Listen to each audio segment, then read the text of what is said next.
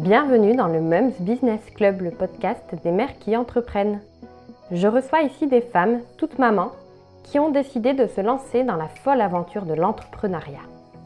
Quel a été le déclic pour elles et comment leur expérience de la maternité a-t-elle impacté leur vision du business?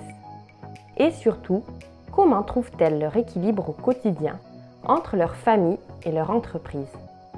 Dans ce podcast, ces femmes, ces mères, toutes exceptionnelles à leur façon, nous font l'honneur de partager ici leur parcours et nous disent-ils des conseils pour une dose hebdomadaire de positivisme et d'inspiration. Dorian Baker est l'invité du septième épisode du Mums Business Club. Si vous ne la connaissez pas encore, vous ne devriez pas tarder à entendre parler d'elle, tant ce qu'elle propose à travers son entreprise est essentiel pour n'importe quel business. C'est la reine du Customer Care. Après plusieurs années à évoluer en tant que Customer Care Manager dans une entreprise internationale, elle décide de se lancer à son compte pour devenir Customer Care Educator et faire changer la vision que les entreprises françaises peuvent avoir de cette discipline. Dorian met le relationnel au cœur du business et tout en elle respire la sincérité. Et c'est une discussion vraiment passionnante que nous avons eue toutes les deux. Quelques mois à peine après le lancement de son entreprise, elle tombe enceinte. En deux ans, elle aura donc créé son propre métier, vécu une grossesse, un accouchement, un postpartum, et elle jongle aujourd'hui entre vie de maman d'une petite fille de un an et un emploi du temps bien chargé professionnellement, puisqu'elle a su immédiatement conquérir sa cible et qu'elle rencontre un franc succès dans ses accompagnements. Je vous souhaite une très bonne écoute. Je suis certaine que vous allez vous aussi tomber sous le charme de cette maman entrepreneur, déterminée, travailleuse et ambitieuse. Bonjour Doriane. Hello. Écoute, euh, je, comme je te disais, je suis ravie que tu aies accepté de participer à ce podcast quand j'ai fait la liste un petit peu des, des preneurs que je voulais interviewer, euh, tout de suite, euh, tout de suite, il y a ton nom qui est venu parce que je te connais, parce que je suivais ton compte depuis quelques mois et j'avais vu que tu étais devenue maman et voilà, je, je m'étais dit ah, j'aimerais beaucoup l'interviewer pour avoir un petit peu son, son ressenti sur tout ça. Donc euh, merci d'être là. Bah écoute Marie, c'est avec grand plaisir et j'aime beaucoup parler d'entrepreneuriat, de maternité et de, de, tout ce qui touche à cet univers. Donc franchement, c'est un vrai plaisir d'être là. Alors écoute, donc tu es maman, tu es entrepreneur. J'ai une petite question que je pose à toutes mes invitées. Donc justement, j'imagine que tes journées euh, sont, sont très remplies. Est-ce que tu peux me dire aujourd'hui, donc on, est mardi, en début d'après-midi, quel était un peu euh, le programme de ta journée? Alors aujourd'hui, euh, je me suis réveillée. Je vais commencer dès le début. Hein. Oui, oui. je me suis réveillée. Euh, il devait être 6h30, 6h45. Je me suis préparée. J'ai pris mon petit déjeuner en travaillant avant que ma fille se réveille. Donc ma fille qui a bientôt un an là, dans, dans quelques jours, euh, jour où on enregistre cet épisode. Euh, elle s'est réveillée vers 8h15, quelque chose comme ça. Euh, je me suis un petit peu, euh, enfin je me suis occupée d'elle, mais j'ai dû la laisser à son papa parce que j'avais rendez-vous à la crèche ce matin pour éventuellement voir pour la, la, faire garder deux jours par semaine à partir de janvier. Euh, parce que sinon, effectivement, euh, je, je, je n'aurais pas à travailler de la matinée euh, depuis son réveil jusqu'à sa sieste du matin. Sieste du matin qu'elle n'a pas voulu faire aujourd'hui, qu'elle a voulu seulement commencer après le déjeuner à midi, donc je n'aurais pas travaillé tout simplement en fait jusqu'à midi et bah, dès qu'elle dort en fait, je travaille. Là, tu vois, elle dort encore, donc il est 14h au moment où on enregistre. Donc, euh, donc j'en profite pour faire tout ce que j'ai à faire, bah voilà, pour euh, faire ce rendez-vous. Euh, tant qu'elle n'est pas réveillée, je vais continuer de, de bosser. Aujourd'hui, mon mari est là, il, il travaille pas, donc c'est un peu différent parce que c'est lui qui va prendre le relais et moi je pourrais continuer de, de, travailler. Mais les journées où je suis toute seule, où lui, bah il a un boulot aussi, il est pas là tous les jours. bah en fait, je travaille que pendant ces temps de sieste. Euh, tout simplement. Et euh, le soir, elle dort relativement tôt vers 20h. Donc après le dîner, euh, si j'ai encore un petit peu de force après cette longue journée, je travaille un petit peu le soir de, de 21h, 22h à minuit, quelque chose comme ça. Voilà. Écoute, je crois qu'on est, nombreuses ouais, à jongler avec les horaires de sieste. Moi, c'est pareil. Ça. Mon fils, il a deux ans, il a commencé la crèche le mois dernier. Pour l'instant, il y va trois matinées par semaine, mais c'est vrai que du coup, jusque-là, je, je travaillais que sur ses horaires de sieste. J'ai la chance que ma fille aînée soit à l'école, donc c'est encore différent.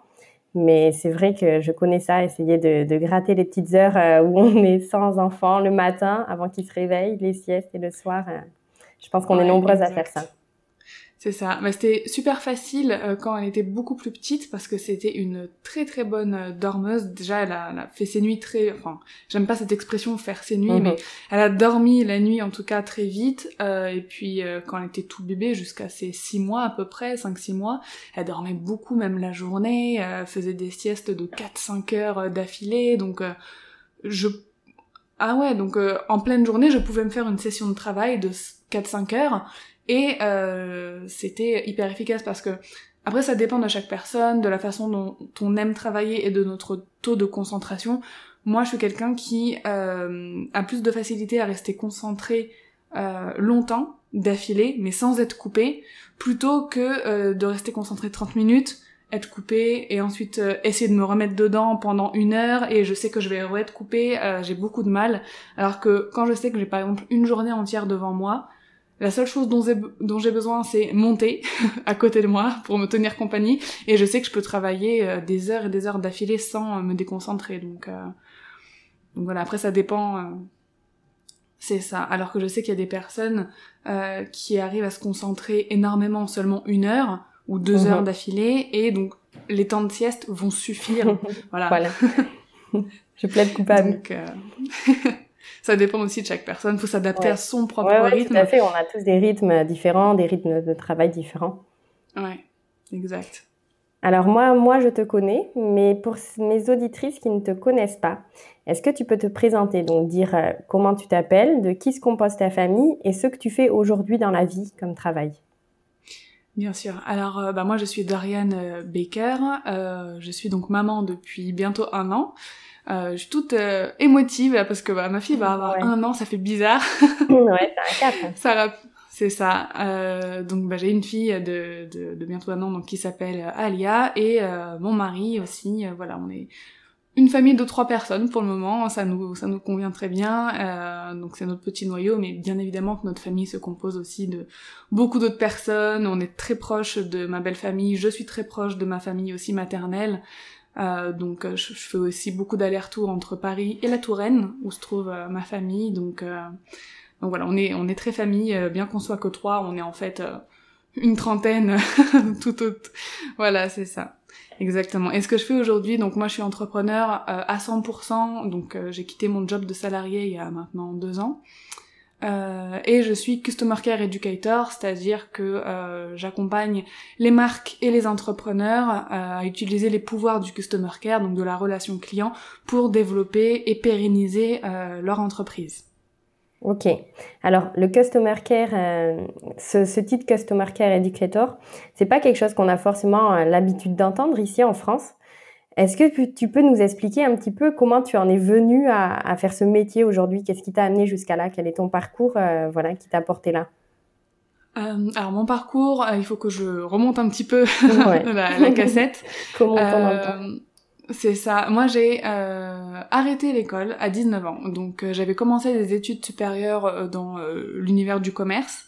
Mhm. et j'ai arrêté parce que le, le, système scolaire ne convenait pas ne m'a jamais convenu de toute façon. Je me suis toujours sentie euh, emprisonnée. C'était ma rester assise, c'était pas ma façon d'apprendre. J'avais besoin de pratiquer depuis très longtemps. Et euh, voilà, une fois que j'ai eu mon bac, euh, c'était un petit peu le contrat que j'avais avec ma mère. Elle m'avait dit tu passes ton bac, tu fais ce que tu veux après. Je l'ai un peu prise au mot. Donc voilà, à 19 ans, j'ai essayé de faire des études supérieures. même j'avais de très bons résultats, mais je m'ennuyais à mourir. Donc un jour, je me suis dit bon, stop. je vais suivre un chemin comme ça. Et donc j'ai commencé à travailler. Au départ, c'était dans l'univers du retail, donc de la vente. Donc euh, qui dit vente dit aussi bien évidemment relation client, customer care, dans euh, l'univers du luxe, euh, du luxe et du haut de gamme dans le milieu de la mode au départ. donc c'était une relation client très cordiale, à la française, tu vois, très distante. Euh, donc j'ai appris. Euh, avec beaucoup de, de codes très codifiés, non? C'est ça, exactement très codifié. Euh, pas avec pas vraiment de proximité où c'était euh, un petit peu tu te pliais tu vois, euh, aux volontés et aux désirs. Et euh, en plus, je travaillais dans des quartiers de Paris euh, très chics et donc les exigences sont pas les mêmes, les codes sont pas les mêmes, le, le, revenu annuel des, des, des clients que j'avais n'était pas le même que le mien. Et donc voilà, mais c'était hyper intéressant, j'ai appris énormément de choses avec cette expérience. Par la suite, j'ai changé de, de, de secteur et j'ai travaillé dans l'univers des cosmétiques. Donc c'était pour un groupe anglais. Et là j'ai découvert une toute autre facette euh, bah, du customer care pour le coup. Parce que customer care donc c'est un terme anglais qui vient de de chez eux. Et euh, là c'était une relation client hyper chaleureuse euh, avec beaucoup de proximité limite amicale où vraiment on se focalisait sur les besoins du client et pas sur les chiffres de vente en fait euh, l'intention, bien sûr qu'il y avait des objectifs de vente, mais l'intention euh, était vraiment de satisfaire le client, de lui faire vivre une expérience. Ce que moi j'avais pas du tout appris euh, avec les Français en fait dans les boîtes françaises au départ. Et je me suis tellement épanouie, j'ai tellement aimé ce métier euh, que j'ai grimpé les échelons en fait dans cette euh, entreprise anglaise. donc de conseillère et de relations clientèle en boutique, j'ai été ensuite assistante customer care donc dans les bureaux à Paris.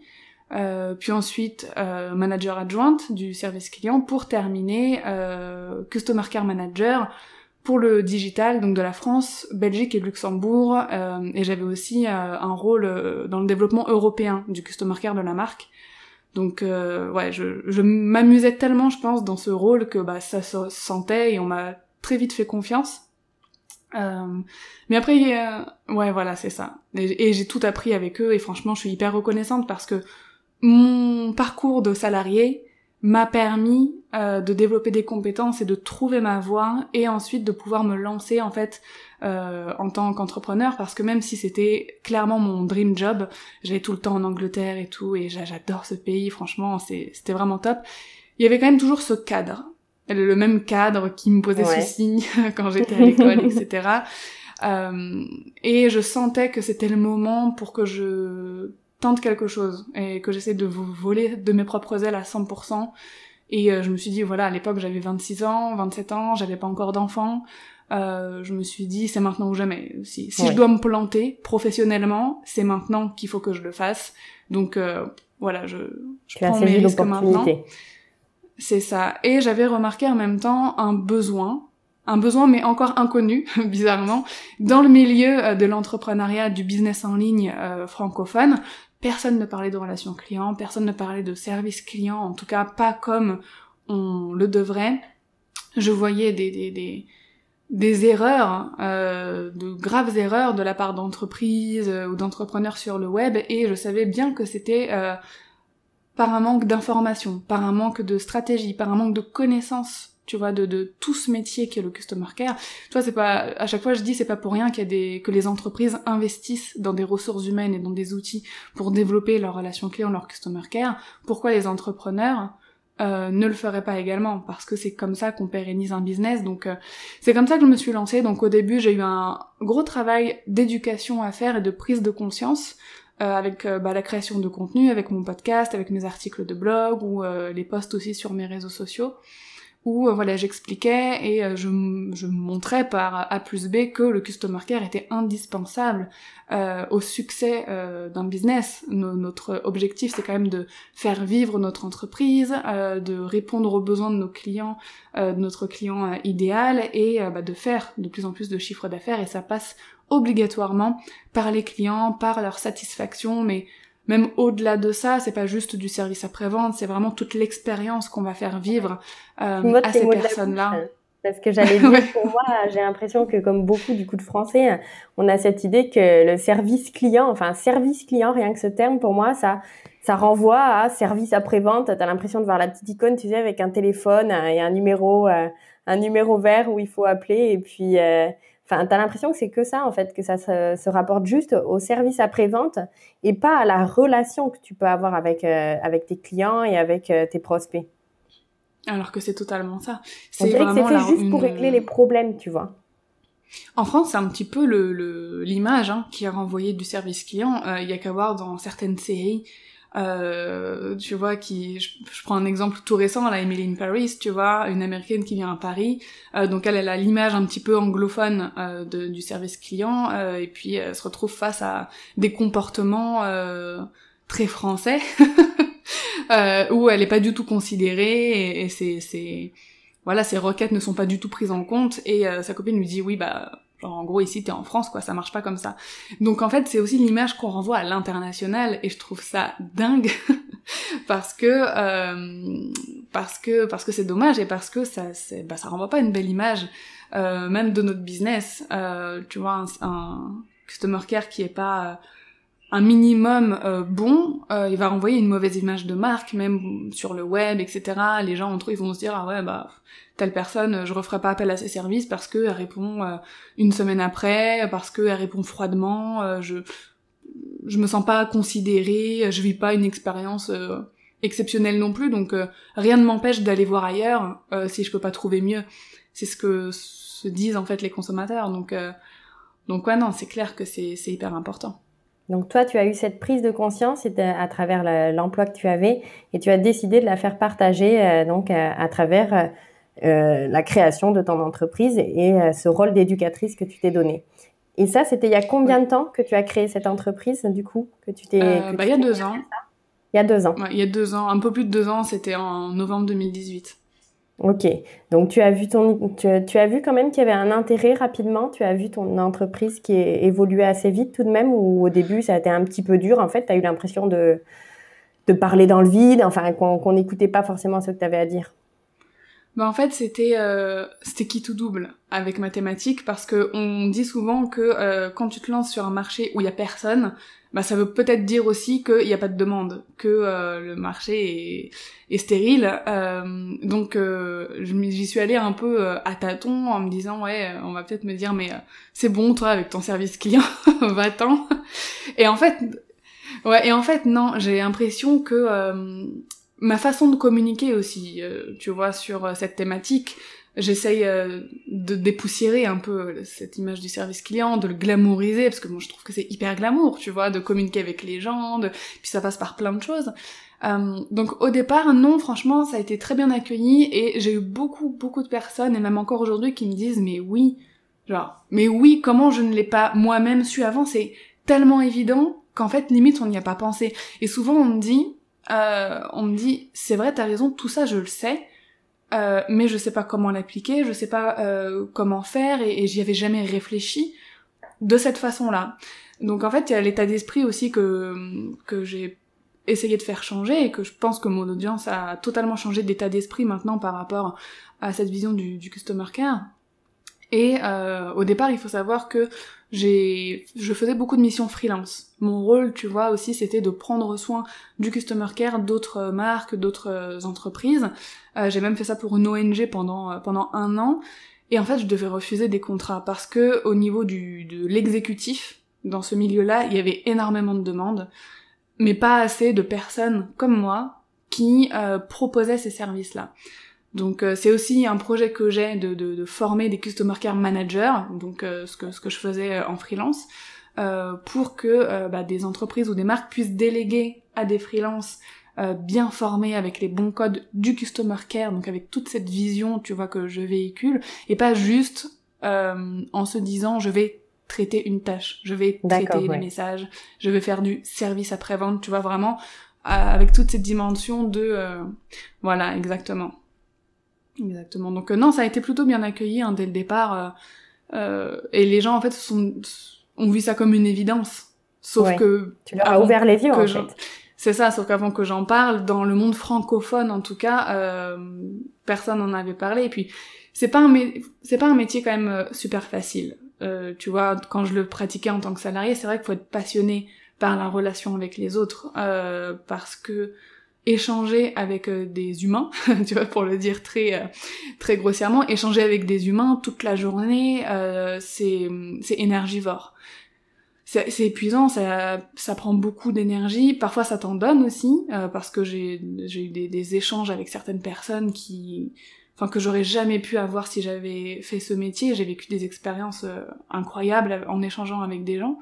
Mais c'est voilà aussi beaucoup énergivore parce qu'il y a beaucoup de personnes maintenant dans le milieu du web qui veulent des réponses, qui veulent des réponses très vite, qui ne prennent pas le temps ou la peine de chercher les informations. Donc euh, il y a un côté un petit peu redondant euh, quand tu fais l'exécutif et quand tu es entrepreneur, tu fais la stratégie mais tu fais souvent aussi l'exécutif et donc c'est une énorme charge mentale pour les entrepreneurs euh, le customer care. Et c'est aussi pour ça je pense que beaucoup de personnes n'y pensaient pas de cette façon et n'ont pas ne se sont pas dit qu'il fallait améliorer cette partie-là de leur business parce que c'était un aspect de leur business que, que la plupart des gens trouvent tellement ingrat tant qu'on n'a pas changé cet état d'esprit, tu vois, euh, de se dire ah mais on pose tout le temps les mêmes questions alors que tout est noté, alors que j'ai marqué toutes les informations. Euh, c'est vrai que c'est frustrant, donc je jette pas la pierre du tout aux personnes qui ont les mauvaises pratiques, c'est que euh, voilà, il faut simplement avoir les bons, les bonnes clés euh, au niveau état d'esprit et au niveau euh, au niveau exécutif aussi pour euh, faire les choses correctement quoi. Et tu disais que c'était très énergivore. J'imagine que ça prend aussi beaucoup de temps. Tu es seule, toi, à travailler Tu travailles seule ou tu, tu délègues ou tu as des, des collaborateurs? Alors j'ai des collaborateurs pour euh, certaines tâches. Alors bien évidemment mon customer care c'est moi qui le qui en prend soin. Euh, c'est ça, ouais. Euh, j'ai des collaborateurs pour certaines tâches. Euh, il y a pas longtemps j'ai investi bah, dans une personne pour gérer tout ce qui était technique sur mon site web. donc là, je suis hyper contente de l'avoir à mes côtés parce que dès qu'il y a un bug technique ou un souci, elle est au courant avant moi, elle règle les choses avant même que je m'en aperçoive et ça, c'est juste génial. Euh, et j'ai euh, une graphiste aussi à laquelle je fais appel régulièrement, donc c'est plutôt des missions ponctuelles. Et j'aimerais euh, à l'avenir déléguer plus, déléguer plus au niveau de plein de tâches, du montage, de la rédaction, enfin toutes les tâches qui me prennent énormément de temps et qui m'empêche euh, de m'investir encore plus soit euh, dans mon customer care, dans le développement de mon customer care, ou dans la création euh, de valeur, donc de ce qui clairement me rapporte du chiffre d'affaires, la création d'offres, ou même de faire des accompagnements. Ça fait des mois que j'ai dû arrêter les accompagnements parce que entre mon bébé et mes autres projets, je n'avais pas le temps d'en faire, donc j'aimerais aussi en refaire, parce que j'aime énormément accompagner les marques et les entrepreneurs de façon individuelle, vraiment pour personnaliser à fond euh, leur expérience client et aussi avoir le temps de continuer de me former parce que le digital est un milieu qui est en perpétuelle évolution et le customer care évolue en même temps et j'ai vraiment envie de d'innover, de, trouver des innovations pour pouvoir les proposer ensuite à mes élèves et à mon audience. Donc ça aussi ça demande beaucoup de temps et euh, voilà j'aimerais déléguer euh, pas mal de tâches exécutives à l'avenir voilà pour, pour, me concentrer là-dessus. Et du coup, justement, tu, tu parles que c'est un monde qui est en perpétuelle euh, évolution. J'imagine que tu t'inspires donc des pays aussi euh, anglo-saxons, par exemple, euh, où le customer care il est plus développé. ça existe là-bas, ce métier de customer care educator? Ouais, ouais, ouais. Enfin, moi, je, je me s'appelais Customer Care Educator parce que mon rôle est aussi beaucoup d'éduquer, mais sinon, ce serait plutôt Customer Care Manager tu vois. Ou sinon, je m'appelle aussi Customer Care Queen parfois. Oui, c'est ce que j'allais te dire. sur Instagram. j'allais te dire, on peut t'appeler la euh, Customer Care Queen. Mais oui, oui, clairement, aux États-Unis, même euh, au UK, pour le coup, c'est hyper euh, répandu. Quasiment, enfin, toutes les entreprises ont des Customer Care Manager Success. Oui, mais de le faire en freelance comme toi, tu vois ce que je veux dire? Ça, je sais pas. J'en ai, je suis pas encore tombée sur des, des comptes Instagram ou quoi qui, qui faisaient ça. Quoi. Ouais, mais par contre, des entrepreneurs américains en parlent beaucoup plus. Euh, parlent beaucoup plus d'expérience client, euh, montrent un petit peu ce qu'ils font, euh, ce qu'ils mettent en place pour euh, faire vivre une belle expérience à leurs clients, etc. On, en, on en entend beaucoup plus parler, en tout cas, de, de, de ce côté-là de, de la de l'Atlantique, en effet. mais mais de personnes spécialisées dedans, pourtant j'en ai cherché un peu. J'en ai pas trouvé, j'ai peut-être mal cherché. Euh, après, euh, voilà. Du coup, c'est tout à ton mérite parce que c'est vraiment une prise de risque euh, en fait que tu as fait en créant cette entreprise, en te mettant toi comme ça seul à ton compte et en décidant d'aller éduquer les gens au service client. En fait, c'est une innovation déjà. Tu dis que tu as envie de faire des innovations, mais tu as déjà innové quelque part en fait. Euh, ah bah oui, bah merci. tu vois, il faut oui, déjà... Oui, non, c'est ce que tu le dis. voilà, il faut voir Non, bah c'est sûr que c'était, euh, c'est sûr que c'était un risque. Après, euh, après, je savais aussi qu'il y avait des besoins parce que je les voyais. Je, je savais que les gens n'en avaient pas encore conscience, mais je voyais quand même qu'il y avait des besoins euh, là-dessus. Et là, par exemple, euh, ma formation euh, Customer Care 5 étoiles que j'ai sortie en août compte déjà euh, une soixantaine de membres. Donc je me dis que s'il y a une soixantaine d'entrepreneurs euh, qui ont décidé d'investir euh, dedans, c'est que ils ont bien, voilà, ils ont bien vu et puis ils ont déjà des résultats aussi euh, par rapport à ça. Donc euh, je, j'ai confiance que euh, bientôt, j'espère, c'est mon but en tout cas, que tous les entrepreneurs aient vraiment conscience de ça, qui placent le customer care et leurs clients au cœur euh, de leur business parce que c'est vraiment ça qui va le faire marcher euh, et le faire décoller même parfois et que bientôt bah, tout le monde aura euh, les bonnes clés et les bonnes bases euh, pour gérer leur customer care et pourront ensuite euh, faire plus, aller plus loin, euh, développer encore plus leur relation client parce qu'il y a les bases à respecter, mais en customer care, j'aime bien dire que notre seule limite, c'est notre imagination. Tu vois, pour créer un lien avec son audience, avec ses clients, etc.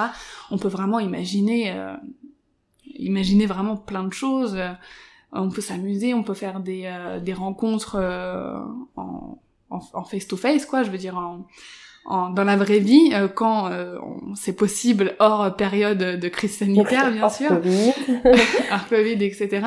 Mais voilà, c'est ça, on peut faire des, des, des réunions Zoom, on peut faire plein de choses avec ses clients pour, ou même avec son audience, tout simplement, des lives, etc., pour leur apporter de la valeur, euh, pour faire en sorte qu'ils aiment euh, nous suivre, même sur les réseaux, qu'ils aiment notre contenu, qu'ils apprennent des choses, et que éventuellement, bah, si ça répond à leurs besoins, qu'ils puissent s'offrir euh, nos produits payants.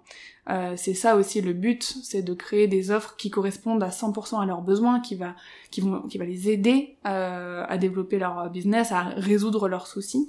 donc ouais, et tu as perdu des exemples, le fil de ce que tu m'avais demandé. Mais... c'est bon. Et, et, tu as des exemples du coup euh, de marques euh, ou, de, ou de personnes euh, qui, qui, ont un super customer care que toi tu aimes, tu aimes bien prendre en exemple, citer?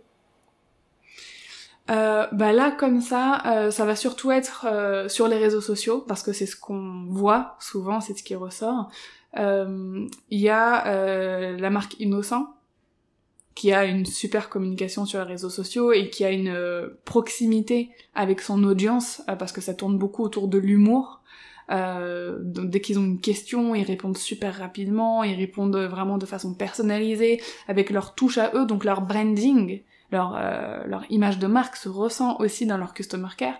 On a Netflix qui est vraiment très fort pour ça, et même si euh, il joue sur le côté borderline. Toutes les marques ne peuvent pas se permettre de faire du customer care à la Netflix parce que euh, parfois ils se moquent un petit peu des personnes, mais ça marche. Ça fait partie aussi de leur branding euh, et ils sont souvent, voilà, ils sont souvent très réactifs, même si tout le monde n'a pas de réponse parce qu'ils ont énormément de messages. Le voilà, ce qu'ils offrent en tout cas est, euh, est plutôt qualitatif. Euh, comme ça, est-ce que j'ai une marque Moi, je pense à une marque, tu vois, que peut-être que tu connais, je sais pas, en tant que jeune maman.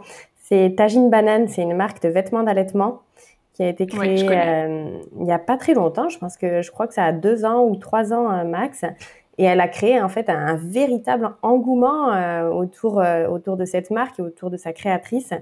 Et il y a une vraie communauté en fait de, de femmes qui se sont fédérées autour de la marque et qui, euh, qui ont des tas de, de codes entre elles, euh, voilà, pour, pour se parler, qui se reconnaissent quand elles portent les t-shirts dans la ma dans, de la marque dans la rue.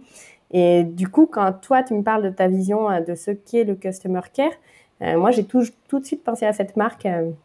Tagine Banane. Je connais Tagine Banane.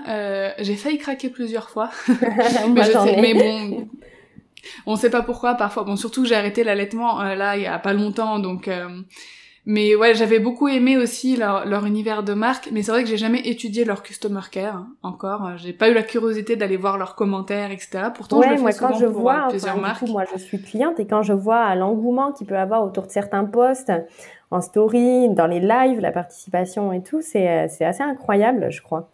Donc euh, ça me semble être un bah, exemple après, en termes, euh, bah, cet exemple-là euh, que bah, je vais étudier maintenant, je vais aller voir. Et j'aime bien faire des études de cas en plus. Euh, j'aime bien prendre des exemples et faire des études de cas. une marque très connue qui a une bonne expérience client aussi, c'est Apple la marque Apple, euh, que ce soit dans l'accueil dans leur euh, magasin ou même l'expérience client en règle générale, euh, ou même au niveau purement SAV, service après-vente, quand il y a un souci technique, etc., j'ai très rarement ou même jamais entendu des, personnes se plaindre, voilà, des mauvais retours, tout, voilà, il y, a une expérience client qui est très travaillée quand même chez eux au prix de leurs produits, heureusement. ouais, oui, oui, tout à fait. Et euh, tu l'as évoqué un petit peu avant. Euh, donc, tu as créé une formation que tu as appelée euh, Customer Care 5 étoiles, c'est ça? Donc, cette formation, tu peux, tu peux m'en dire plus un petit peu à son sujet Si c'est une formation que tu proposes toujours, combien de temps ça dure alors c'est une formation que je propose toujours. elle est actuellement fermée pour cause de manque de temps pour accueillir les élèves. Donc j'ai fait une offre euh, là euh, en, novembre, fin novembre, euh, pour accueillir voilà tous les élèves qui souhaitaient investir dans leur customer care. Et cette formation réouvrira en mai. Le but en fait de cette formation, c'est d'offrir toutes les stratégies les clés, euh, les conseils, tout ce qu'il faut pour qu'un entrepreneur puisse gérer seul et sereinement, donc c'est pour les personnes qui n'ont pas les moyens de déléguer ou qui ne veulent pas déléguer, donc qu'ils puissent gérer seul, sereinement et surtout en gagnant du temps leur customer care. Euh, donc euh, voilà, c'est composé de 14 modules, il y a aussi 6 bonus dans cette formation pour aider à l'application, il y a une communauté sur Slack avec tous les élèves sur lesquels on s'entraide, sur lesquels on, quand euh, une des élèves rencontre un gros souci avec un client, bah, peut venir nous en parler et moi je suis là pour aider à résoudre le problème et les autres élèves aussi. Euh, mais voilà, après une fois qu'on a suivi la formation, normalement il euh, y, a, y a pas de problème parce qu'on a toutes les clés aussi pour résoudre, ouais, pour être autonome et pour résoudre tout ce qui est conflit, litige, euh, et puis continuer d'améliorer l'expérience client. En fait, c'est une formation ultra complète qui balaye tout, euh, que ce soit euh, avant la vente, pendant la vente, euh, après aussi pour fidéliser, ou même pour aller encore plus loin et continuer à faire une veille bah, sur les évolutions justement Customer Care dans, dans le digital, même si moi j'informe bien évidemment mes élèves ou sur mes réseaux quand, quand il y en a, mais c'est bien aussi d'avoir cette autonomie et de gérer son Customer Care comme on gérait sa création de contenu, comme on gérait euh, euh, la création de ses offres, vraiment comme une euh, faisant partie intégrante de notre business et pas, comme je disais, juste comme une tâche à traiter. Donc, donc voilà, c'est ça a été le but de cette formation de d'aider les entrepreneurs et surtout de leur montrer que c'est possible d'avoir un customer care d'une excellente qualité, extrêmement qualitative, réactive aussi, euh, tout en gagnant du temps. Ça, c'était euh, le plus gros euh, challenge parce que la plupart des entrepreneurs, notre problème, c'est le manque de temps. On n'a pas assez de temps pour tout. On a énormément de choses à faire, c'est vrai, et c'est pour ça qu'il y a beaucoup de personnes qui n'ont pas le temps d'être réactives, de répondre à tous les messages, ou qui parfois peuvent s'énerver quand on leur pose tout le temps la même question. Et mon but, c'était vraiment déjà de faire changer l'état d'esprit avec cette formation et de donner tous les outils pour que ça aille vite mais bien aussi. Donc voilà. Et sans dévoiler du coup, euh, sans dévoiler le contenu de ta formation, est-ce qu'il y a quand même, euh, par exemple, trois petites choses, trois clés qui sont essentielles quand on crée son entreprise à mettre en place dès le début pour euh, le customer care? Oui, déjà c'est de se dire que, surtout quand on a un business en ligne, maintenant il faut vraiment penser réactivité il faut absolument se dire que euh, il faut que nos prospects, notre audience, nos clients aient une réponse en moins de 24 heures. Ça, ça fait partie de ma formation, mais c'est pas un secret. Euh, ça, vraiment, je, le dis tout le temps, partout. Euh, répondre en moins de 24 heures, jour ouvré, donc bien sûr en dehors des week-ends, c'est hyper important parce que actuellement, on trouve de tout sur Internet. Euh, un prestataire de service, il va avoir pas mal de concurrents, et ce qui va le différencier de la concurrence, c'est la qualité de son customer care, et ça passe dans un premier temps par la réactivité. Donc euh, répondre rapidement, quand on laisse traîner euh, des réponses, enfin des messages pendant une semaine, deux semaines, c'est la personne, elle a déjà oublié que vous a posé une question en fait. Elle a déjà oublié votre produit, elle a déjà oublié, et elle est peut-être même partie chercher ou alors elle vous en veut, ou alors elle est partie chercher ailleurs, euh, chez quelqu'un d'autre, euh, ce dont elle avait besoin, donc c'est pas euh, l'idéal pour, pour son entreprise. Donc ça, ce serait la première chose. La deuxième chose, ce serait aussi de mettre de l'intention dans sa relation client et dans ses échanges avec les autres. De pas prendre les messages des gens juste comme des choses à traiter, hop, ça y est, c'est traité, boum, j'ai plus à le faire, mais plutôt d'avoir l'intention vraiment d'avoir des conversations sincères avec eux. C'est l'une des meilleures méthodes pour convertir des personnes en clients, il faut le savoir. Euh, donner un petit peu de son temps, donner un petit peu de soi, euh, en créant de vrais échanges de l'humain, euh, ça c'est super important. Oui, on a les objectifs, oui, t'as un objectif de chiffre d'affaires, oui, t'as d'autres tâches, donc tu dois pas non plus passer trop de temps sur telle ou telle chose, mais il y a aussi l'intention qu'on met euh, dans nos actions et c'est super important d'avoir une intention bienveillante euh, et l'intention euh, de créer un lien de confiance avec toutes les personnes qui nous qui nous écrivent euh, avec notre audience. Donc c'est ça marche à double sens hein, pour le coup, ça va être euh, avec les contenus qu'on offre aussi quand on utilise la stratégie de contenu pour faire connaître son business en ligne. Donc de créer des contenus de valeur euh, qui vont plaire à notre client idéal, à notre audience et en échange quand ces personnes interagissent avec nous parce que c'est ce qu'on cherche aussi hein, sur les réseaux sociaux, c'est que les gens commentent, partagent, nous écrivent un DM, etc. Donc c'est de répondre comme je disais rapidement et avec une, une intention euh, pas juste de dire euh, merci, belle journée, mais peut-être de poser des questions, de voilà, d'interagir tout simplement comme, on le ferait si on, buvait un café avec cette personne. Tu vois, euh, quelqu'un vient te voir dans un café, enfin t'as rendez-vous avec quelqu'un dans un café, il te parle de son projet, tu vas pas lui dire ok super, et tu vas pas retourner sur ton téléphone comme ça. Tu vas engager la conversation avec lui. Bah c'est pareil en fait, que ce soit par email ou sur les réseaux sociaux. Donc ça, ce serait la deuxième chose, de, placer une intention euh, sincère et bienveillante. Et euh, la troisième chose, euh, ce serait de ne pas oublier les personnes une fois qu'elles ont acheté chez nous. la fidélisation, c'est extrêmement important. Il faut savoir que acquérir un client coûte plus cher à une entreprise que de le fidéliser. De le fidéliser, ça va passer par continuer d'entretenir ce lien de confiance, cette relation qu'on a mis en place, euh, continuer de lui apporter de la valeur, du soutien, euh, et euh, ainsi, quand on va ressortir des offres qui vont correspondre de nouveau à ses besoins, eh ben il est fort probable que des personnes qui sont déjà clientes chez vous réinvestissent en fait dans, dans vos produits. Donc la fidélisation, c'est important aussi parce que ces personnes-là qui sont déjà clients vont vous recommander autour d'elles, en dire ah ben moi j'ai pris tel service chez tel prestataire ou j'ai pris telle formation chez tel entrepreneur ou même j'ai acheté tel produit physique dans tel e-shop. Mais regarde, c'est génial, j'ai reçu le colis, il y a un petit mot, il y a un petit cadeau, euh, c'est bien emballé. La personnalisation. Euh, deux semaines plus tard, j'ai reçu un email euh, pour me remercier et pour me demander mon avis, euh, avec une réduction. Enfin, tu vois, je dis, c'est vraiment un exemple, mais toutes ces petites choses qu'on va mettre en place pour euh, satisfaire nos, nos clients, ils vont avoir envie de le partager.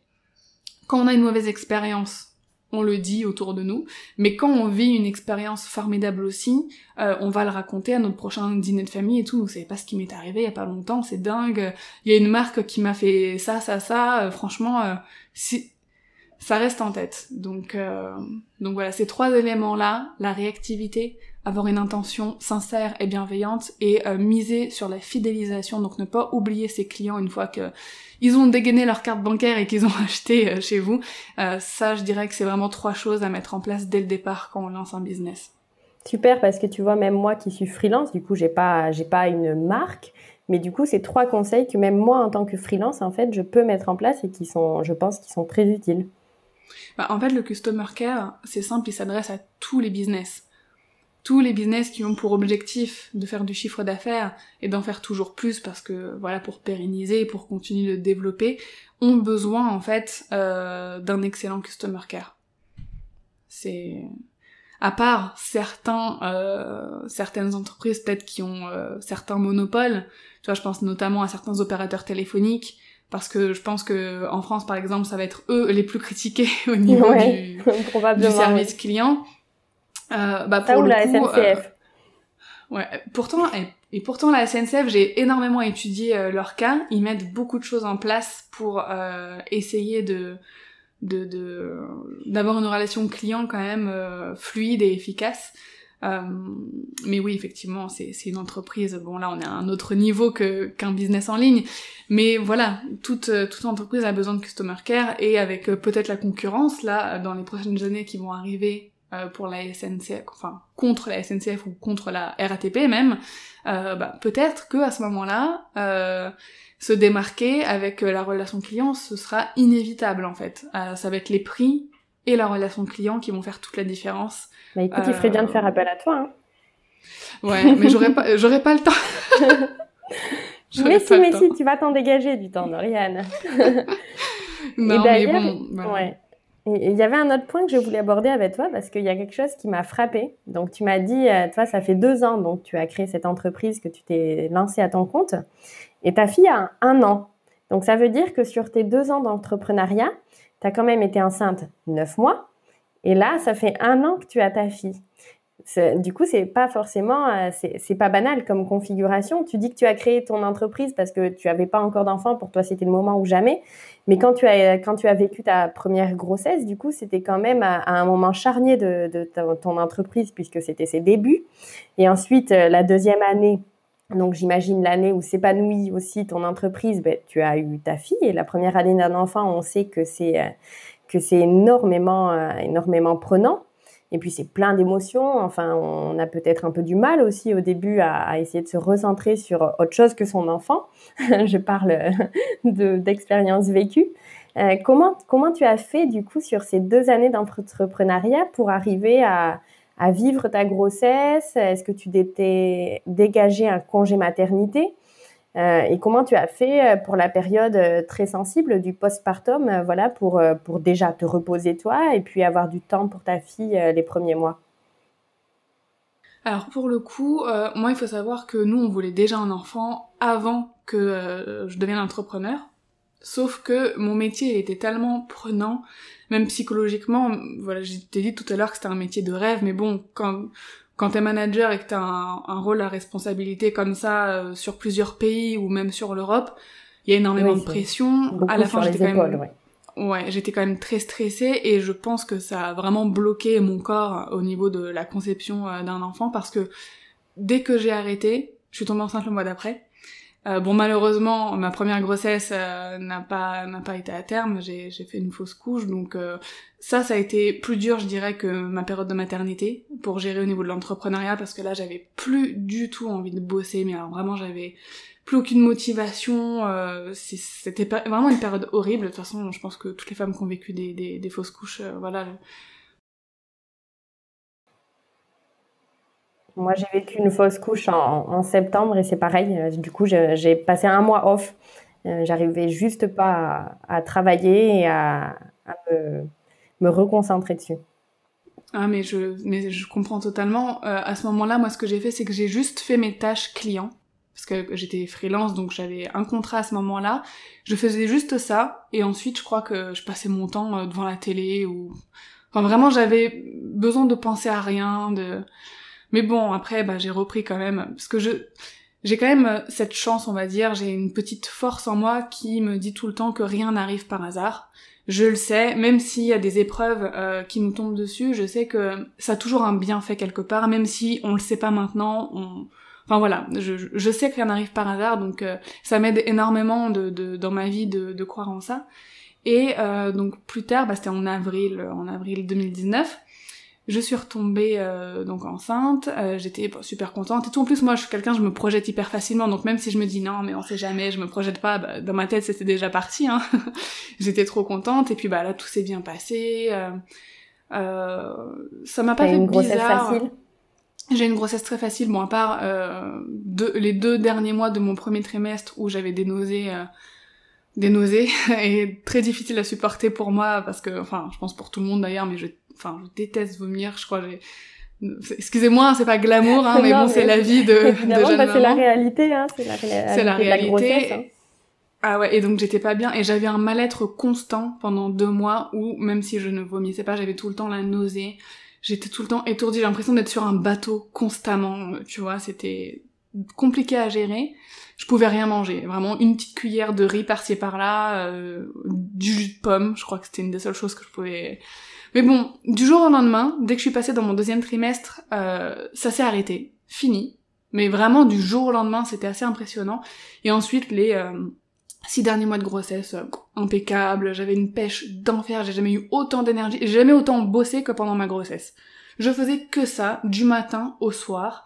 Je ressentais pas le besoin de faire de sieste. J'avais besoin de mes nuits, par contre, 22h, 6h du matin à peu près.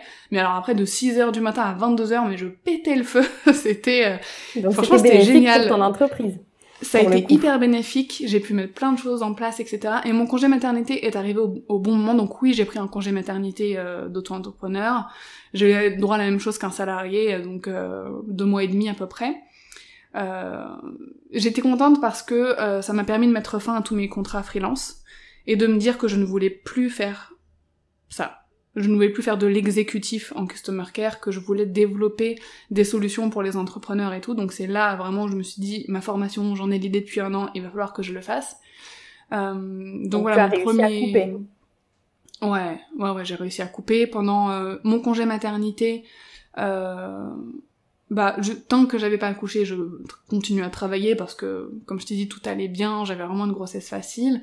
À partir de mon accouchement, euh, j'avais préparé mes contenus quand même, euh, tu vois en avance. Donc j'avais quand même des articles de blog, des podcasts qui se publiaient euh, pendant cette période. Donc ça vivait toujours un peu même si moi j'étais mhm. off.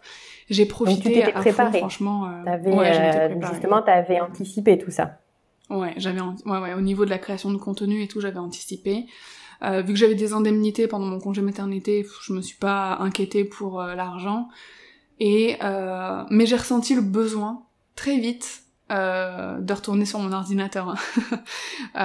vraiment, au bout de deux semaines, je crois, deux trois semaines, j'ai recommencé à travailler une petite heure par jour, deux petites heures par-ci par-là pour essayer de retrouver mon rythme.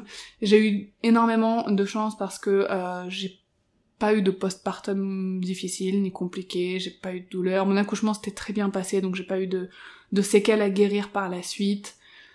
Oui, j'étais fatiguée, mais euh, j'ai eu des périodes dans ma vie où j'ai eu beaucoup plus de fatigue qu'après mon accouchement, donc euh, franchement, ça a été. J'ai pas senti. Alors, si pendant une semaine j'avais une phase très émotive où j'avais très peur que les gens touchent mon bébé, j'avais peur qu'il lui arrive quelque chose Enfin, tu vois, j'étais un peu une maman louve, tu vois, donc euh, je pense que ça a été mon postpartum, mon baby blues, on va dire, parce que euh, dès que je voyais quelqu'un la prendre dans ses bras, je m'imaginais qu'elle allait la faire tomber, j'avais envie de pleurer et tout, mais tu vois, c'était...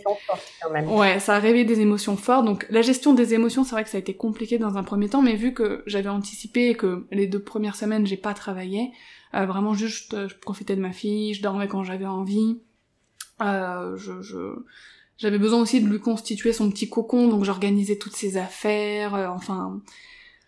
Donc euh, voilà, et euh, bah, comme je t'ai dit, j'ai quand même eu, ressenti le besoin de me remettre à bosser rapidement.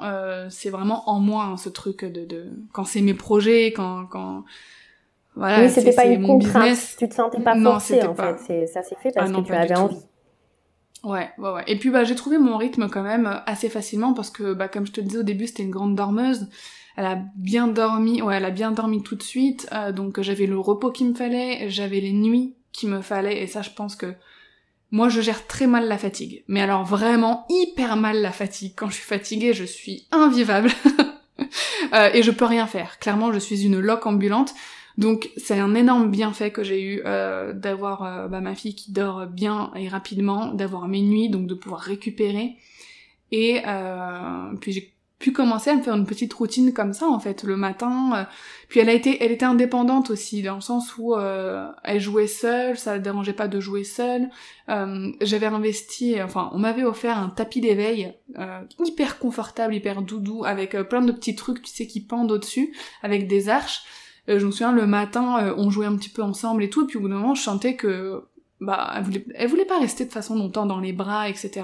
Donc, je la mettais sur son tapis d'éveil à côté de moi, je me mettais à mon bureau sur mon ordinateur, et elle pouvait passer à deux mois et demi, trois mois, euh, une demi-heure, 45 minutes, une heure, à jouer avec ses petites fanfreluches, voilà, à faire sa petite vie, et, euh, et puis elle était bien à découvrir les choses seule aussi, toujours maintenant d'ailleurs, elle a ses moments de jeu vraiment en, autonomie. Euh, c'est quelque chose que j'ai entretenu aussi dès le départ, parce que je pense que aussi bien pour son bien-être à elle qu'à moi, je voulais pas la rendre dépendante, euh, même si t'as tout le temps envie de faire des câlins, euh, voilà, à ton bébé, je voulais euh, qu'elle sache que bah, je suis là s'il y a quoi que ce soit, mais que qu'elle se sente en sécurité en explorant aussi seule son environnement, en jouant seule, etc. Et euh, voilà, j'ai fait beaucoup de choses au feeling, hein, tu vois, j'ai pas suivi de j'essayais de voir comment elle s'adaptait, j'essayais de voir ce qu'elle aimait, ce qu'elle aimait pas. euh. Alors, il y a un truc qui m'a beaucoup aidé et que je conseille à toutes les jeunes mamans qui ont besoin de comprendre le rythme de leur enfant, c'est qu'au début j'avais une application qui s'appelait Baby Tracker. Ok. Euh, donc Tiens, tu vois, j'ai deux enfants et je gratuite. connais pas, alors je suis toute oui. Ah mais franchement ça m'a tellement aidé à comprendre son rythme. Euh, en fait c'est une application où tu rentres les heures de tété, tu vois au départ quand elle est ou quoi, les heures de tété, euh, quand est-ce qu'elle tète, euh, combien de temps, euh, tu rentres aussi les heures de sommeil, et en fait après ça te sort des petits graphiques. Et euh, sans le savoir, au bout d'une semaine, deux semaines, je regarde, je fais ah ouais d'accord, elle a tendance quand même à être fatiguée et à dormir tout le temps vers ces heures-là, donc après je pouvais en fait anticiper. Anticiper. Ah oui, super. Ouais, et je pouvais placer des rendez-vous. Tu vois, je savais que euh, le matin, elle dormait jusqu'à 10h et qu'ensuite, elle redormait de 14h euh, à 17h. Et ben, je savais que je pouvais bosser pendant ces temps-là et euh, j'a- j'attendais pas qu'elle commence à, pleurer de fatigue et tout pour la mettre au lit. Je savais que euh, d'ici 10 minutes, c'était son heure de sommeil. Bon, bah, je commençais à la préparer, à la mettre au lit pour qu'elle dorme. Et ça m'a énormément aidé, euh, même pour... les TT, etc., pour la diversification, savoir à quel horaire commencer et tout, franchement, euh, cette application m'a beaucoup aidé pour euh, voilà comprendre le rythme. Et quand il y avait des changements euh, de rythme, j'avais aussi acheté un livre qui s'appelle... euh, comment il s'appelle ce livre? Les Semaines Miracles. D'accord.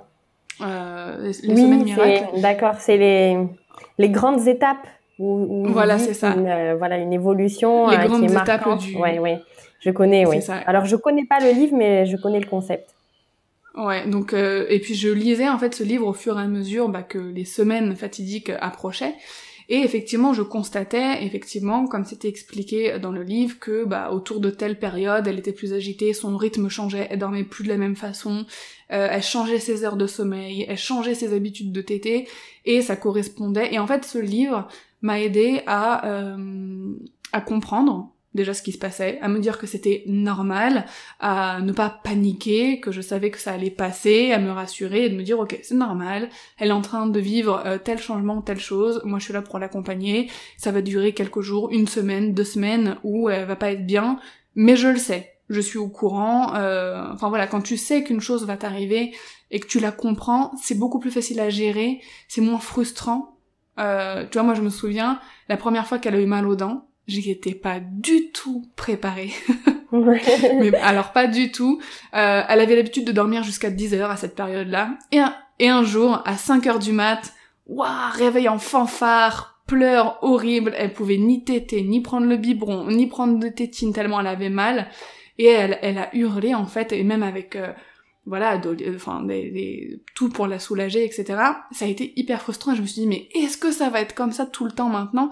Et en fait, voilà, non, tu sais aussi que ça, ça passe. Ouais. Et le fait de le savoir, je pense que ça aide.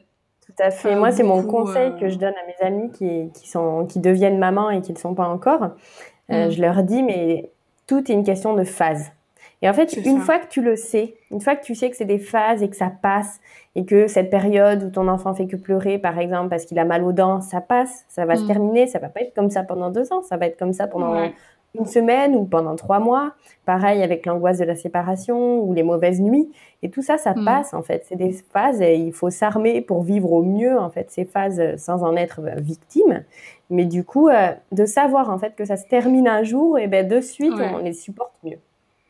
Ouais, et puis de comprendre ce qui se passe après. euh, Donc pour aller un peu plus loin, parce que là maintenant, bah, elle a un an, c'est vrai que à partir du moment où elle a quand même moins dormi, euh, donc je dirais c'était peut-être cet été, à partir de cet été, j'ai commencé à ressentir de la frustration euh, par rapport au fait que je ne pouvais plus travailler autant qu'avant. Euh, et euh, bah, j'ai dû m'adapter, hein. voilà, j'ai dû m'adapter tout simplement. Et euh, j'ai eu une période où, où je travaillais énormément la nuit, parce qu'elle dormait toujours très bien la nuit, donc je me suis dit la nuit, je sais que je suis pas interrompue.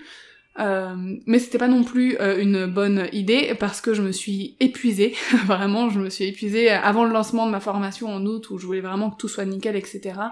Euh, pendant une semaine ou deux semaines, je faisais des nuits genre euh, où je dormais de 3 heures du matin à 8 heures et c'est tout et la journée je refaisais pas de sieste, enfin et je me suis vraiment épuisée et à la fin après ce lancement Là, j'ai dit c'est plus possible. J'étais sur les rotules, moralement, ça allait pas du tout parce que, comme je te disais, je gère très mal la fatigue. Et euh, c'est là où je me suis dit, va falloir que je trouve une solution. Donc à ce moment-là, On a mis en place avec ma maman, qui habite pas très loin euh, de chez moi, euh, bah, qu'elle vienne une ou deux fois par semaine euh, pour la garder pendant que je travaille, voilà, pour prendre le relais. Donc ça, ça a été euh, génial. Et là, avec les confinements, euh, tout ce qui est arrivé, etc., et le fait aussi que dans ma famille, il n'y a pas beaucoup d'enfants de son âge avec qui elle peut jouer, c'est là où je me suis dit, est-ce que, voilà, elle a un an, elle va avoir un an, est-ce que ce serait pas le moment peut-être de, de, mieux organiser tout ça? Parce que moi j'ai un cerveau qui marche un peu avec des cases hein. je, je suis un peu euh, psychorigide, je sais pas, mais j'ai besoin que tout soit euh, calé, organisé. Donc là, je me suis vraiment adaptée, j'ai tiré au max ma flexibilité, là, tu vois, pendant un an. Euh, et puis, bah, tu fais avec hein, la frustration, la culpabilité, c'est des émotions que t'accueilles, que tu acceptes. Euh, tu fais au mieux avec parce que tu sais aussi que à côté t'as des moments de bonheur intenses genre je suis trop heureuse et reconnaissante d'avoir pu enfin de pouvoir profiter de ma fille toute la journée tous ces petits moments d'avoir des réveils toute la journée c'est c'est génial, mais euh, on peut pas tout avoir non plus. C'est ce que je veux, enfin c'est ce qu'il faut accepter. Je peux pas être mhm. et à 100% sur mon business et à 100% Euh, avec ma fille. Ça, je trouve que c'est le plus difficile à accepter en tant que maman entrepreneur. C'est de faire des compromis et de se dire qu'on peut pas être la meilleure partout. Ouais. Ouais. Franchement, ça, je crois que je, je travaille encore dedans et même quand j'en parle, je suis hyper émotive parce que euh, parce que ça m'agace de pas pouvoir. Mhm. je pense qu'en tant que maman euh, et entrepreneur, en fait, on est très nombreuses à ressentir cette frustration. Et c'est et même, je pense, les, les mamans salariées, c'est la même chose parce que euh, elles se disent que, que tout le temps qu'elles passent finalement au bureau, c'est du temps qu'elles ne peuvent pas passer avec leur enfant. Et je pense que du coup, euh, en tout cas, en tant qu'entrepreneur, je comprends vraiment cette frustration d'avoir envie de faire plein de choses que tu peux pas faire, d'avoir à côté envie de passer du temps avec ton enfant et tu peux pas concilier forcément les deux. Et mais je sais pas s'il y a vraiment des solutions. Après, je pense qu'il faut accepter, comme tu dis, euh, de faire des compromis et puis accepter cette frustration et se dire qu'on peut pas être à 100% partout en fait. lâcher un peu prise en fait. Ouais, voilà, c'est ça, accepter et lâcher prise, ouais. Il n'y a pas de solution magique à mon avis. Non, non, c'est sûr. Et puis ne pas oublier aussi que euh, un enfant s'agrandit vite et que ces, ces périodes-là aussi passent et euh, ne pas se focaliser sur ce qu'on ne peut pas faire et essayer de se focaliser sur ce qu'on peut euh, réaliser, sur les souvenirs qu'on crée, sur les moments qu'on passe aussi avec eux. Et euh, voilà. Bah c'est pour ça que voilà je me suis dit que c'était peut-être le bon moment pour qu'elle aille à la crèche deux jours par semaine. Je suis pas prête à, à faire plus pour dans un premier temps euh, mais si en tout cas euh, deux jours par semaine, bah c'est possible pour elle qu'elle euh, bah, qu'elle joue avec d'autres enfants toute la journée. je pense que ça peut aussi lui faire du bien. Voilà, donc je pense que c'est le moment, surtout pour faire évoluer mon business, tu vois, parce qu'on est là aussi pour parler d'entrepreneuriat. Mon statut d'auto-entrepreneur me bloque, commence à me bloquer pour son pour l'évolution de mon business, parce que bah tu peux pas déduire tes charges. Euh, et si tu veux déléguer plus, donc avoir plus de dépenses, en fait, au bout d'un moment, c'est plus rentable l'auto-entreprise. Ça coince, tu perds de l'argent euh, au lieu d'en gagner. Donc euh, voilà, donc il y a aussi une possibilité que j'ai voulu en société en 2021, et je me suis dit là, société, c'est, enfin, c'est pas qu'auto-entrepreneur, c'est pas du sérieux, mais société, c'est quand même une étape différente. Voilà, c'est une étape différente où là, je sais que si j'ai des rendez-vous, ce genre de choses, je veux savoir quand euh, je peux les poser parce que mon mari il a un planning hyper aléatoire, il a jamais les mêmes jours de repos, il a jamais les mêmes horaires dans son métier, donc je, et il a souvent ses plannings au dernier moment. Donc euh, parfois pour placer des rendez-vous, euh, je préviens la veille pour le lendemain ou je donne des horaires du style quand ma fille commence la sieste. Donc je t'appelle entre 9h et 10h30 et en fait tout le monde ne peut pas s'adapter voilà, et tout le monde ne peut pas s'adapter à, à, à, à l'humeur de, de ma fille, quoi. Donc, donc, euh, donc voilà. Enfin, c'est quand même la fille de la queen du customer care. Donc c'est un peu la princesse, tu vois.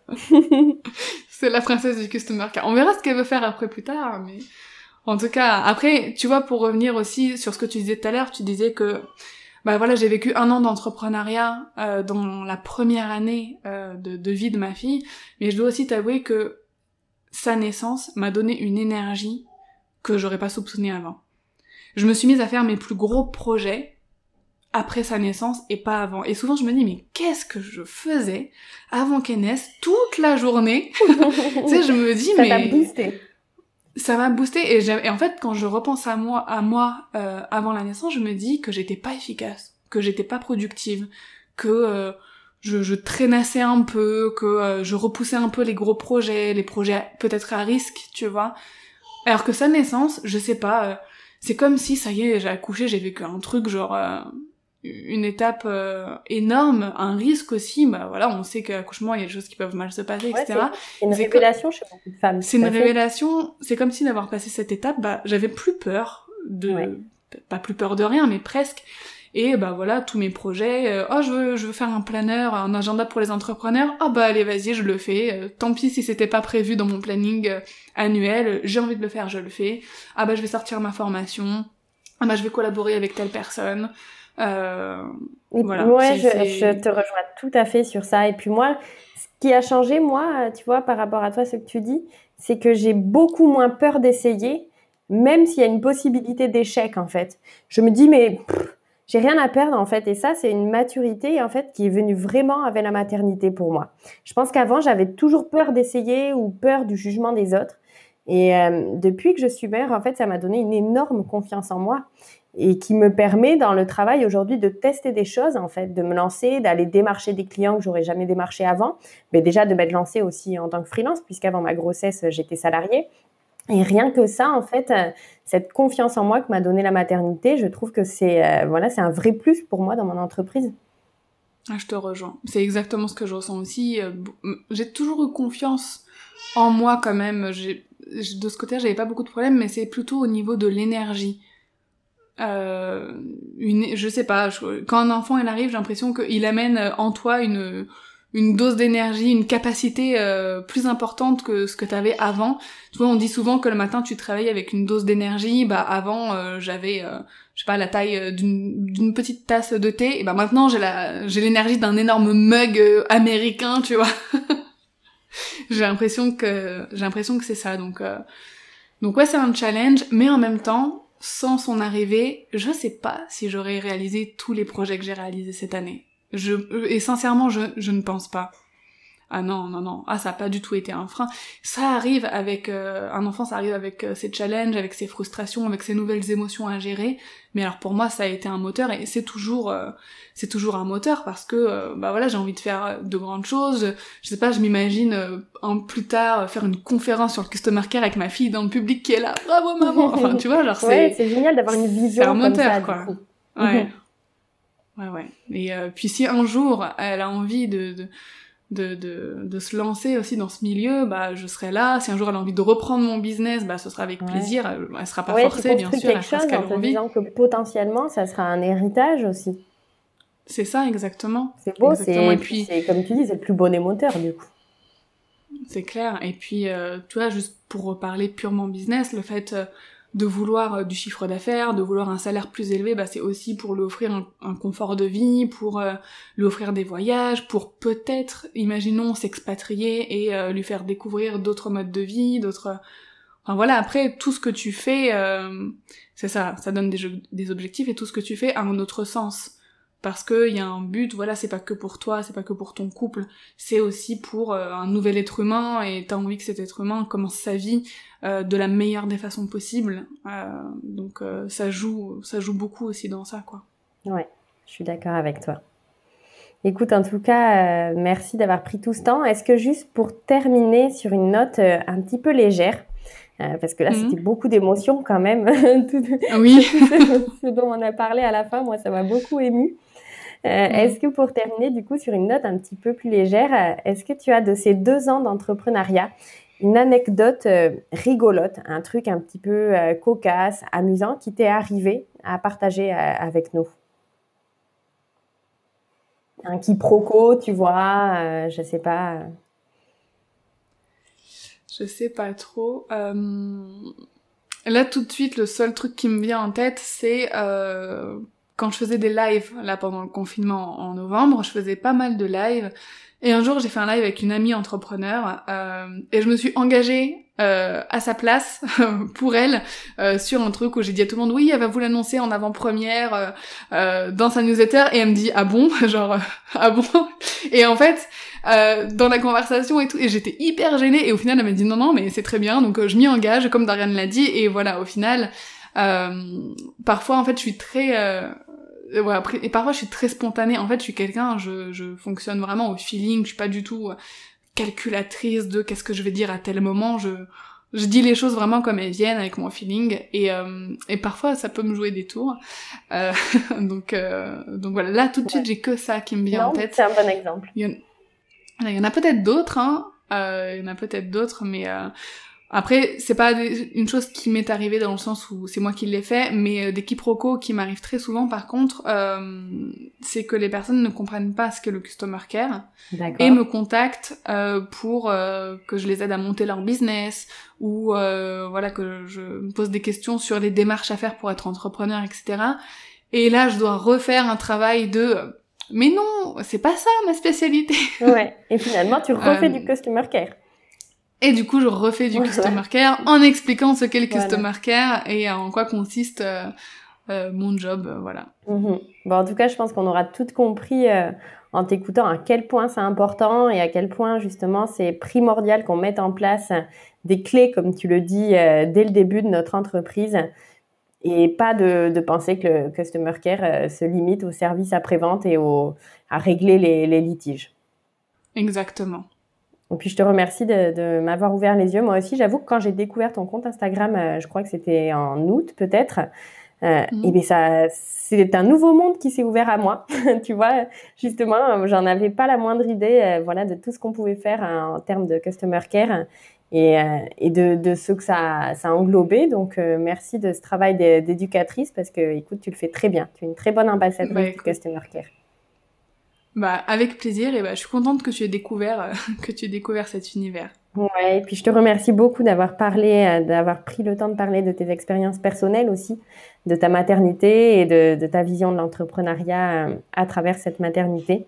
Voilà, je pense que ça va parler à beaucoup, beaucoup de mamans qui ont envie de se lancer dans l'entrepreneuriat ou alors qui, qui se sont lancées et qui vivent les mêmes difficultés.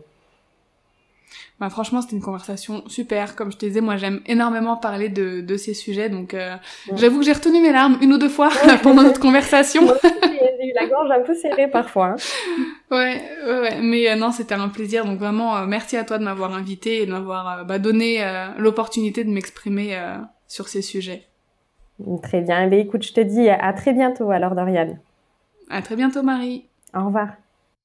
J'espère que vous avez apprécié cette interview si mon podcast vous plaît, n'hésitez pas à aller laisser 5 étoiles et même un petit commentaire. Cela prend quelques secondes et grâce à vous, il pourra gagner en visibilité. Quant à moi, je vous dis à la semaine prochaine pour un nouvel épisode du Mums Business Club.